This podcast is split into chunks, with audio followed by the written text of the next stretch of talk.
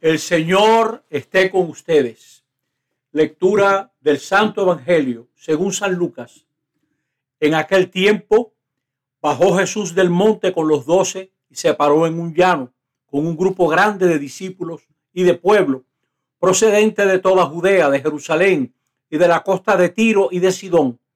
Él, levantando los ojos hacia sus discípulos, les dijo, Dichosos los pobres porque suyo es el reino de Dios.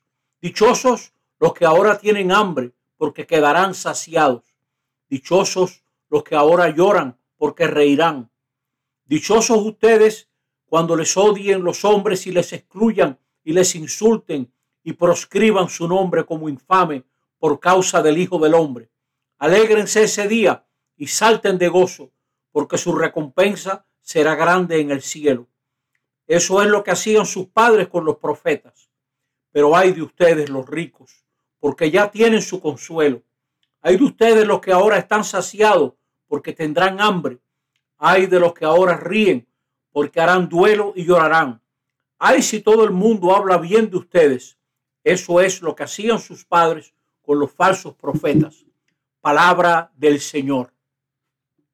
Queridos hermanos y hermanas, en este domingo sexto del tiempo ordinario, me toca proclamar este evangelio que nos queda tan grande a tantos de nosotros.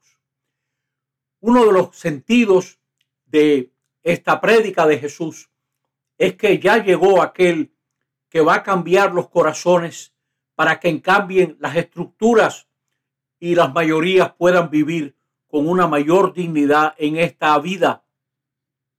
Yo creo que ese es uno de los grandes retos del catolicismo en América Latina, cómo nuestra fe nos tiene que impulsar a buscar caminos nuevos para que hombres y mujeres que ahora viven en la pobreza, en la miseria, con su propia lucha, con sus propias manos, puedan ganarse y construir una vida digna y no vivir arrastrándose entre la miseria.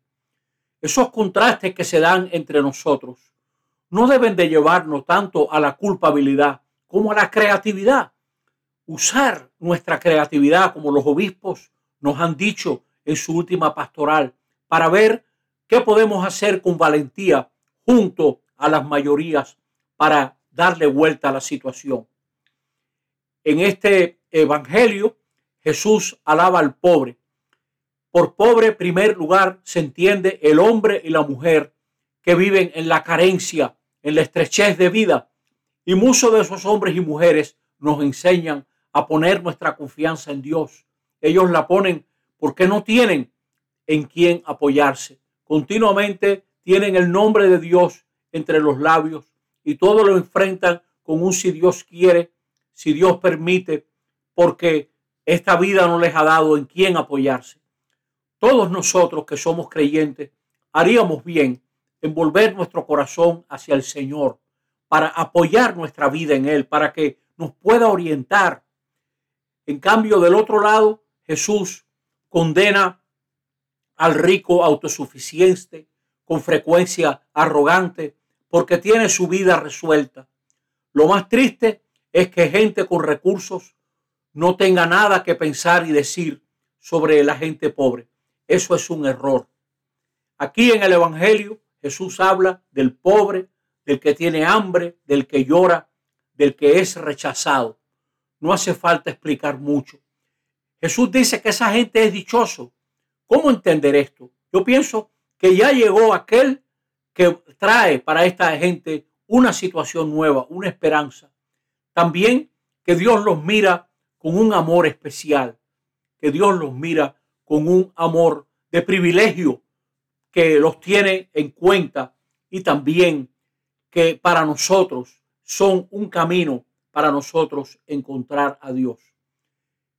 En los barrios se da mucho que cuando falta el agua son las muchachas las que se echan la tarea del agua al hombre y ellas van cargados con, con latas enormes, niñas con latas, esas latas de aceite que las preparan también y van con esas latas. Mientras hay hombres en la acera jugando dominó y las niñas cargando agua y los muchachos también jugando vitilla en las calles. Bueno, esa situación que se da en los barrios se da también en la sociedad. ¿Cuánta gente derrocha o mal usamos lo que pudiéramos con un poquito de creatividad y responsabilidad ayudar a los demás?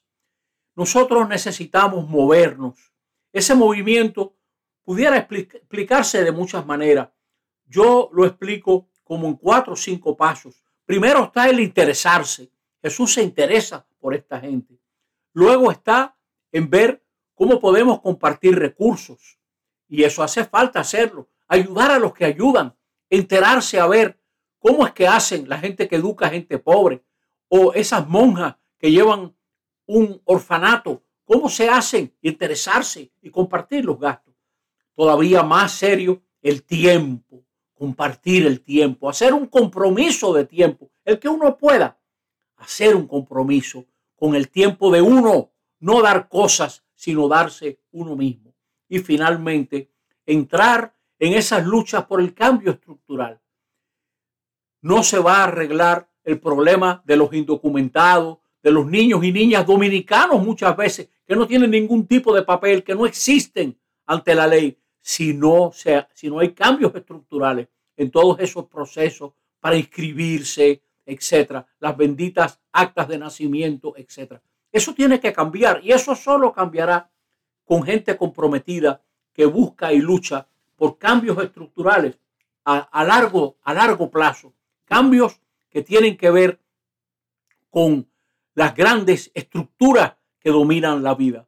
Jesús en este Evangelio nos lanza un gran desafío.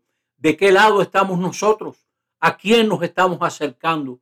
¿A los que lloran o a los que ríen, a los que están satisfechos o a los que tienen hambre. Atrevámonos a desear un mundo diferente. Atrevámonos a que ese deseo marque nuestra vida y que ese deseo también marque nuestro tiempo. El Señor nos ayude a caminar este camino que caminó Jesús primero que nosotros. San Pablo dice en sus cartas, Él siendo rico se hizo pobre para enriquecernos con su pobreza Qué extraña pobreza la de Cristo que nos enriquece, nos enriquece porque nos da prioridades nuevas que saltan hasta la vida eterna. Que Él nos ayude en este camino difícil. Así sea. Amén.